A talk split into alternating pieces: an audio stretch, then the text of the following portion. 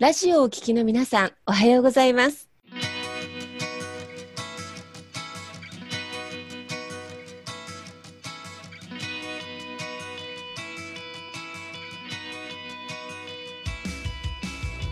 FM 那覇より毎週日曜日9時30分からお届けしております坂本典彦のラジオ経営塾が今日も始まりましたこの番組は20年間で1万人の起業家、経営者を指導してきた坂本典彦先生があなたの経営に役立つヒントや最新の情報をお届けする番組です。坂本典彦のラジオ経営塾。今日も最後までお楽しみください。今日も始まりました。坂本典彦のラジオ経営塾。パーソナリティは私中田民子と根葉智美がご一緒させていただきます。はいでは坂本先生根葉さん今日もどうぞよろしくお願いいたしますよろしくお願いしおます。願いします。あの、今日のテーマ、ちょっとフリートークということで、どうでしょう先生、ビジネスをしているとやっぱ人脈作りとか、うんあの、コミュニティ作りっていつもどこでも話題に出ると思うんですが、うん今日は3人で人脈作りについてね、少しフリートークをね、広げていきたいと思ってます。はい。はい。皆さんね、なんかご質問があったんですよね。どういうふうに人脈を広げればいいかっていうことで。そうですね。人脈の広げ方って、やっぱ日常生活の中にいるとうんよくわからないなって、どこに行ったらいいのかなっていう素朴な疑問が。ね、確かにどこに行っていいかわからないっていうのがありますよね。なんか最近はなんかね、ネハさんもこれから起業を考えられてるとね、いうことで、この番組、もう主役でね、あの参加されてらっしゃいますけれども、どうでしょう今最近なんか人脈を広げるってところで何かアクションとかされてらっしゃることってあるんですか？でも、あの、今年に入ってから交流会に参加するようになったので、そういう面では、あの、人脈広げるっていうのを一個手段としてつかめたかなと思います。一個の大きな手段ですね。はい。坂本先生もね、交流会の話が出たり、うん前のですね、番組の時にクラブハウスっていうね、うんあの、これからのね、あの、まあ、人脈の広げ方っていうのもありましたけど、先生は最近いかがですか？人脈の広げ方のアクションですね。そうですね。まあ、もうね、いろんな交流会とかに顔を出させていただいたり、まあ、経営者の会とかですね、顔を出させていただいたりとか、させていただいてますけれども、まあ、最近はさっきちょっと今話してたね、クラブハウスとかを、まあ、結構毎朝今ね、させていただいてまして、もしね、ご興味ある方はぜひね、あの、クラブハウスのも聞いていただけるとすごく参考になるんじゃないかなと思うんですけれども、結構そこでね、僕の話を聞いてくれてる人がファンになってくれてね、まあ、繋がってくれたりとかっていうのも生まれてきたり、まあそこから、そこで出会った人をね、他の方にちょっと紹介したりとかもしたりとかして、まあ結構人脈は、そういう意味ではなんか広がってたりするかなっていうのはそういう感じ。ああ、なるほど。なんか、ネハさんは交流会で、また先生はクラブハウスですごく活気がね、ついてるということで。でもね、やっぱコロナの関係で、逆にコミュニティの作り方もね、オンラインになったりとかで、うんだいぶ変わってはきましたよね、先生。そうですね。やっぱり、まあね、オンラインでまあ繋がりやす、みんながね、オンラインがもう当たり前になったんで、まあ繋がりやすくなったのでね。そういう意味では、繋がりは、まあ、緩い繋がり。で、あと、まあ、距離の関係ない繋がりはね、すごい広がってきたなっていうのはすごい感じますようね。ん、なるほど。でもね、そうは言っても、なんかこう人見知りだからなかなか最初は参加しづらいとかね、皆さんね。えーでも出ても何から喋ればいいの？とか、あの、実際いろんなね、最初のハードルってちょっと高いかなっていうね、うん部分もあったり。皆さんいかがでしたか？最初のハードルとか特になかったですか？ありました。一番最初のハードルは、自己紹介でしたね。どうやって自分のことを伝えたらいいのかなって、えー何をポイントにしたらいいのかなっていうので、あの、一番最初、つまずきました。あ、なるほど、そこつまずいちゃったんですね。周りのみんながやっぱ上手だなと思って、えーでも、あの、参加したことですごい参考になったなっていうのはありました。へえ。じゃあ最初もう、た、多分ね、このラジオをお聞きの方って、今こう人脈作りでオンライン上のお話をしてますけど、うんまあもちろんね、ズームだったり、LINE の動画だったりで繋がる機会増えてるけど、まだ交流会とか、あの、そういうの出られたことがない方もいらっしゃると思うんですよね。ニハさん、ぜひどういうふうにその交流会をして、どういうふうに参加されて、どんな感じで進んでいくのかってことをお話しいただければありがたいです。私は、あの、それこそ立志財団で、あの、開催してる交流会に参加をしたので、うんあの、知らないところに行くっていう勇気がまだなかったんですよ。はい。だから、あの、知ってる人たちがいる中だったら安心っていうのがまずあったので、あの参加しやすいなっていうので、初めての参加も、まあ、知ってる人がいる中で参加ができたっていうのがありました。ただ、まあ、あの、他の交流会が私は参加したことがないから、あの全部が同じ流れじゃないとは思うんですけど、はいま。あなんか自己紹介して、まあ他人の紹介も聞いて、で、自分の、あの、持ってるそれこそ人脈の中からご紹介できる人、つなげられる人がいれば、まあおつなぎをするみたいなことをしていってたので、私もなんかもっといろんな人とおつなぎしたいなと思いながらもまだまだ。できないなっていうのが課題です。いやな、貢献度が高くて素敵ですね。なんかその辺はね。はい、楽しませてもらってます。あ、楽しんでるって一番いいですね。交流会って時間的にどれぐらいなんですか？ちなみに。ぜひ坂本先生の方があ詳しい今回は、えっと、まあ、大体2時間ぐらいでうちの場合はやってまして、はい。で、まあ、その中で、それぞれの自己紹介タイムが、まあ、1人え40秒ぐらいであって、で、その後、何回かワークショップみたいな感じで、皆さんで個別のルームにちょっと分かれてお話ししてったりとかしていきながら、まあ、やっていくっていう、まあ、そんな感じですね。なるほど。なんかそのテーマ性とかはあるんですか？交流会一回一回。基本的な大きなテーマとしては、まあ、志でつながるっていうのがうんあるので、志持ってる人同士でお互いの志を応援し合っていきましょうねっていうのが基本的なテーマですね。そこで直接的に人を紹介し合ったりとか、あの、まあ、お仕事を紹介したりとかっていう形で紹介を出し合っていくっていうのが、まあ、基本的な流れというか、まあ、大きなテーマですね。で、うちの会はね、あの、基本的には、まあ、よく交流会とかってね、なんかすぐお仕事の話とかビジネスの話ってなったり、それがね、悪いじゃないんですけども、ちょっと、が良くないと、営業、まあ、ハン、まあ、ハンターっていう僕ら言ったりするんですけど、はい。まあ、そのなんか、刈り取りの営業みたいな、ことばっかりの方もいらっしゃったりするので、まあ、それの交流会だとちょっとしんどくなってくるんで、みんな。うんはい。あの、そうじゃなくて、お互いがまあ、貢献し合うっていう、与え合うっていう気持ちを持った人同士が集まって、あの、人を繋いでいくっていう、まあ、そういう感じで、まあ、させていただいてるっていう感じですかね。あれですね。やっぱりこの、与え合ううん。で参加されてる他の方のために何ができるかっていう姿勢があるかないかで、多分その交流会の質って大きく変わってくるってことなんでしょうか、先生。あそうですね。なんかやっぱりそこはね、やっぱその奪いに来る人ばっかりだとね、なんかしんどいというか、はい。やっぱりね、そういう会ってなんかあんまり人が行きたいってならないので、リピーターも生まれにくいので。基本的にはまあ、あのね、相手に貢献する、与え合うっていうところが、まあ基本的なところかなというふうに思うので、まあそういう会にするっていうのは、まあ心がけてますね。うん。なるほど。先ほどね、先生、ネハさんが、あの、全く知らない方たちの交流会ではなくって、要はあの、テーマ性がね、理念が似てるところに参加されて、あの、初対面ではないっていうことがハードルがね、下がったっていうことをおっしゃってましたけど、それもやっぱりポイントですかね、最初の。そうですね。ねやっぱりね、人のつながりですからね。まあ、全然知らない人のところに行くっていうのが好きっていう人ももちろんいらっしゃいますけど、まあ、やっぱりその人のつながりで参加するのがいいでしょうし、その価値観にやっぱりね、合ってるところに行くのがやっぱりいいかなとは思います。なんか、特にコミュニティとかって人のつながりですから、まあ、どっちがいいとか悪いとかじゃなくてね、なんかもう、なんかもういわゆるギラギラしたようなところに行くのが好きならそっち当然行けばいいですし、でもその雰囲気はしんどいなっていうね、もっとうんほのぼのやりたいなっていう方はそっちの雰囲気のところに行った方がいいでしょうし。なるほど。先生は初対面が全く得意じゃないっていうことはないと思うので、それこそね、はい。あの、普段の勉強会とか経営者様の会とかにも参加されてると思うんですけど、はい面識がない交流会にも時々出られたりしてるんじゃないかなと思うんですが、はいはい。なんかその情報の得方のコツとかって終わりになるんですか？あ、その探し方みたいなそうですね。はい。そうですね。まあ、僕もなんかでもまあ、やっぱり興味持ったね、ところに行ってるっていう感じですよね。自分が。僕もいくつかそういう経営者の会入らせていただいてますけど、あ、でもまあ、最初やっぱ紹介とかが多いですかね。なんかね。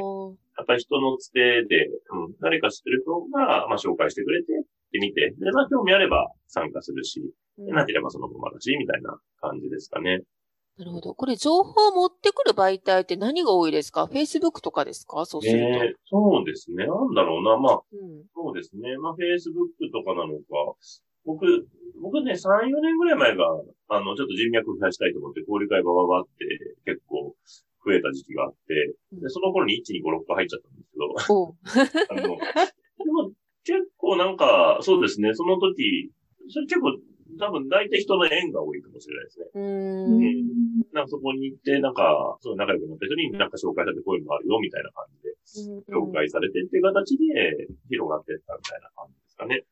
なるほどね。でもやっぱ最初人つながりの方が安心って言えば安心ですよね。そうですね。なんかそこがやっぱりね、なんかね、誰かに紹介されていった方が、うん。そう、安心もできるし、その人がいろいろアテンドというか、教えてくれたりとかもしますから、うん。まあそっちの方がまあ安心感はあるかなっていう気はしますよね。なるほど。でも今ね、オンラインでコミュニティとかもね、もう全世界誰とも友達になれる時代になったりとか、ね、逆にオンラインだからこそいろんな方と繋がれたりっていうこともあって、確かに、あの、これからね、まだ出会ってない方たちにうん出会っていく、そこでビジネスを繋いでいくっていうのも一つの大きな、うん。まあ、手段だし方向性だと思うんですが、うんね、坂本先生、そう言っても自分自身の今までの人生で付き合った方とか、うん要は過去の振り返りから、まあ、つなげていく人脈も大事なんですよってね、先生はお話しされてらっしゃいますけど。はい。はい。そうですね。やっぱりね、これまでの自分のね、キャリアとかね、人生の中でいろんな方とおつながりされてると思うんで、で、結構うん僕もいろんなね、そのアドバイス、特にその執着とかっていうところでアドバイスするときに、もちろんその新規のね、新しい人と出会いを増やしていくっていうのも、まあ一つ、まあこれはこれで大事なんですけれどう、一回まず自分のね、足元を見直してみましょうっていうところですね。ええ、ええ。うん。もうすでにご商売やってる方だったら、まあ既存のね、お客様ともう一回ちょっとね、あの一人一人連絡取ってみるとか、うん。まあ自分の過去の、例えば勤めたところの人脈であったりとか、うん。そういったのをもう一度棚卸しというか、まあ人脈の棚卸しですね。うん。それをしていくことで、あの結構意外に気づいてなかった人脈と繋がれたりであるとか、あ、この人とこう、あ、この人こういうことやってたなとかっていうのをね、繋がったりとか。で、それもすごい、実は見えない資産というか、あの隠れた資産になっていることが多いので、うん、そこから結構ね、お仕事につながったり、何か契約につながったりっていうのはやっぱりよくあることなので、うん。うん。そこをしっかり振り返るのはすごい大事だなっていうのはお伝えさせていただいてますね。確かにこの、確かに隠れた資産でうん。気づい、本人自体が気づけない場合も結構多いですよね。ですね。うん。うんなんかその辺の気づきとか棚卸しのコツってありますか、先生？そうですね。なんでしょうね。棚卸しとしては、まあまあね、過去の、それこそ手帳なのかね、連絡先なのかとか、うんね、あの自分の、まあそれこそ名刺とかなのか、うん。あとまあその辺をまあ見ていく中でね、あとまあ、あの、整理をしていくのも結構大事かなってういう。ん。逆にもうこの人とはちょっと、まあご縁はしばらくなくてもいいなっていう人は、あの、そう、切っちゃうっていうのもあって、僕の知り合いの経営者の人が、なんか、その、結構その方 Facebook すごい使ってたんですけど、もう、ある日、友達をガサッと削って、ガサッと削って。そうそうそうそう、もう、ちょっとね、連絡な、取ってないとか、もうそういう、いいやっていう人はもう、削りますって言って、うん。そうそう、結構かなり削ってたのがありましたけれども、まあ、やっぱそういう、まあ、整理もしていくのもすごく大事かなっていうのは思いますよね。うん。確かにね、あのーこう人脈を広げてお付き合いをするって、やっぱりすごく時間をまた要することでもあるし、ね。うん。うんうん。そういうところですかね。そうですね。うんやっぱりね、自分の付き合う人っていうか、やっぱ長くいる時間をね、どういう人とも一緒にするかってやっぱすごく大事かなというふうに思うので、まあその中でね、自分がどういう人と繋がっていきたいかっていうのも、自分の方向性を決める上ではすごく大事かなっていうふうに思いますよね。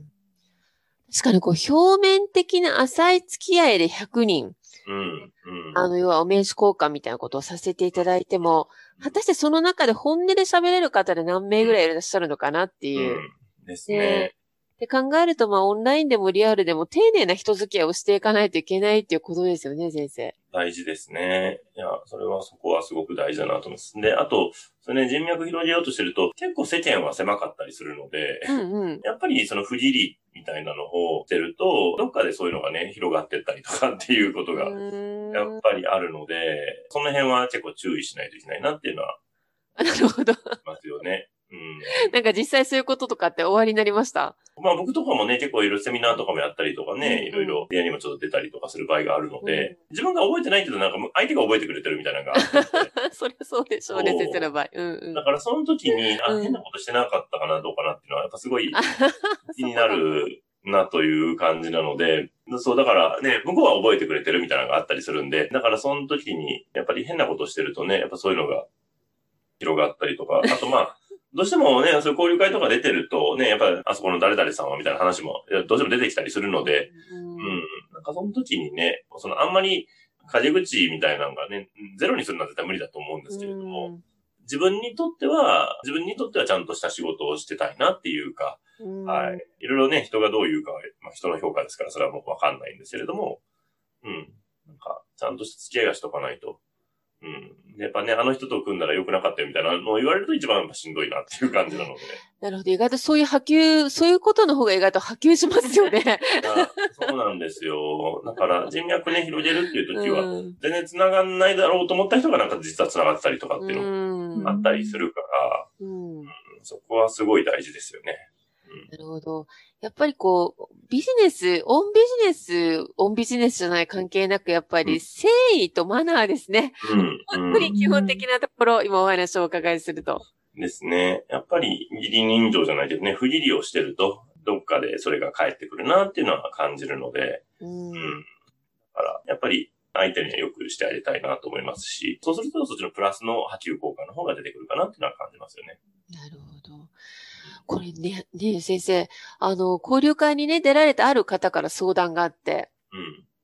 なんか、周りの方がすごい喋るから、あの、何を話していいかがわからないまま、時間が過ぎたとかっていう話とか、あと一方的に喋られまくり、えー、全然アピールする時間がなかったとかですね。そういう、やっぱりご質問、お悩みもあったりするんですけど、はいその辺のマナーですね。再度ちょっと先生の方から教えていただければ。はい。そうですね。よくね、そうやってまあね、喋る人いらっしゃるしあれなんですけど、で僕はまあ、聞き役に徹してあげるのも一つかなと思って、うんうん、あの、まあそれはその人のキャラクターだと思うので、うん、でも結構話聞いてあげるのも才能というか、はい。うん。ね、話すのも才能ですけど、聞くのも才能だなと思ってるので、やっぱりね、人の話聞くって大変ですから、で、しっかり聞いて、で、相手に喋らせた方が相手は喜ぶっていうのがコミュニケーションのルールとしては、鉄則としてあるので、うん。うん。だから、あんまね、そうやって喋りまくってる人って意外とそんなに、その方がそう受け取ったように、あんまり好かれてないというとちょっとあれですけれど、はい。よく思われてなかったりするんで、でもなんかね、人の話、あ、この人よく聞いてくれる人だなって、うんうんってうなずいてると、向こうからね、え、ところであなた何やってるんですかっていう感じでね、聞いてもらった時に初めて、あ、実はこういうものなんですよっていうことをね、ご説明してあげると、結構そこから繋がったりとかっていうことはよくあったりするので。うん、聞く力大事ですね。大事ですね。うん、そう。でも確かにね、聞くっていうことは逆にそれだけ情報をいただいてるっていうことになるし、その聞く中にいろんなヒントがあったりとか、気づきがあったりっていう、喋る以上に意外な、聞いてる側にもすごくプラスが大きいなと思ったりしますけど、いかがですかね、はさん。ね、うん、先生。そうですね。あの、聞き役に徹するって、あの、すごいいい言葉だなって今聞いてて思いました。私も自分からこう発信をしていくってそんなに得意じゃないので、うん、話し手がいると入るタイミングを見失うんですよね。でもなんかその、聞き役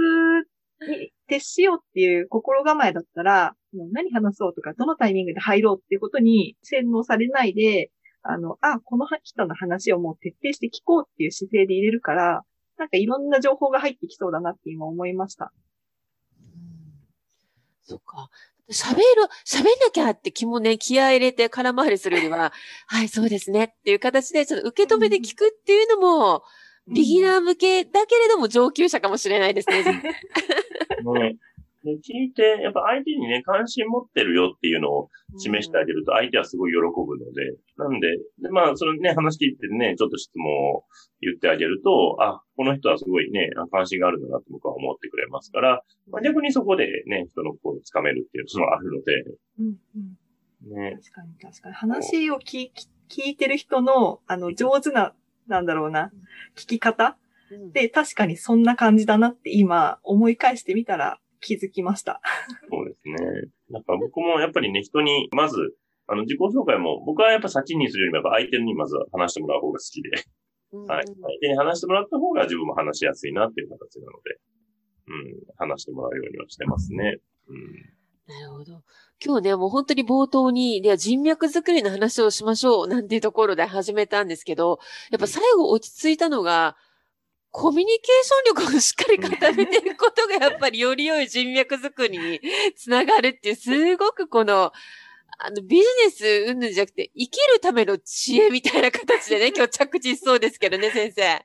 ね、すごい、もう本当大事だと思います。やっぱり、ね、人とのね、関係性、やっぱ人脈ってなんか大切に作っていかないといけないかなっていうふうに思うので、なかなかね、乱暴にやっちゃうと、どうしてもね、あのうまく作っていけないので。で、それが、あと自分もね、苦しくない形でやってほしいなと思って、ね、なんか人脈無理に出ようとして自分がしんどいと思ってると、ね、あんまり自分が疲れてる人とね、人は繋がりたいかとそんなことないので。なんかね、それだからやっぱ楽しそうな人とやっぱり人は繋がっていきたいと思うんで、やっぱり自分が楽しめる形で、あの、やっていくのが一番いいのかなっていうふうには思いますよね。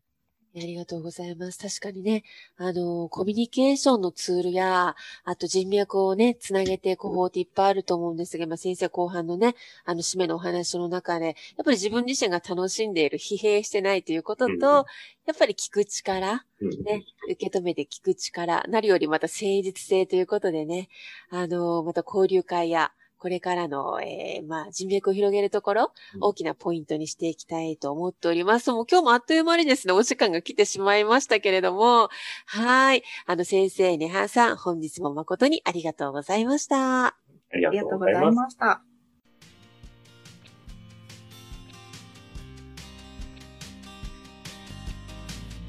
この番組では、企業や経営についてのご質問を募集しております。こんなことで悩んでいます。こんな場合はどうしたらいいの？などなどご質問がありましたら、ぜひ番組宛に送ってくださいね。はい、えー、質問の宛先は立志財団のホームページよりお問い合わせの欄からご質問ください。えその時には、ラジオ経営塾についてとお書きください。また、ツイッターでも質問を受け付けております。ハッシュタグ、ラジオ経営塾をつけて投稿してくださいね。この番組は沖縄の起業家や経営者のビジネスの成功に役立つ内容をご紹介しております。また来週日曜日9時30分よりラジオ経営塾でお会いしましょう。皆様楽しい日曜日をお過ごしください。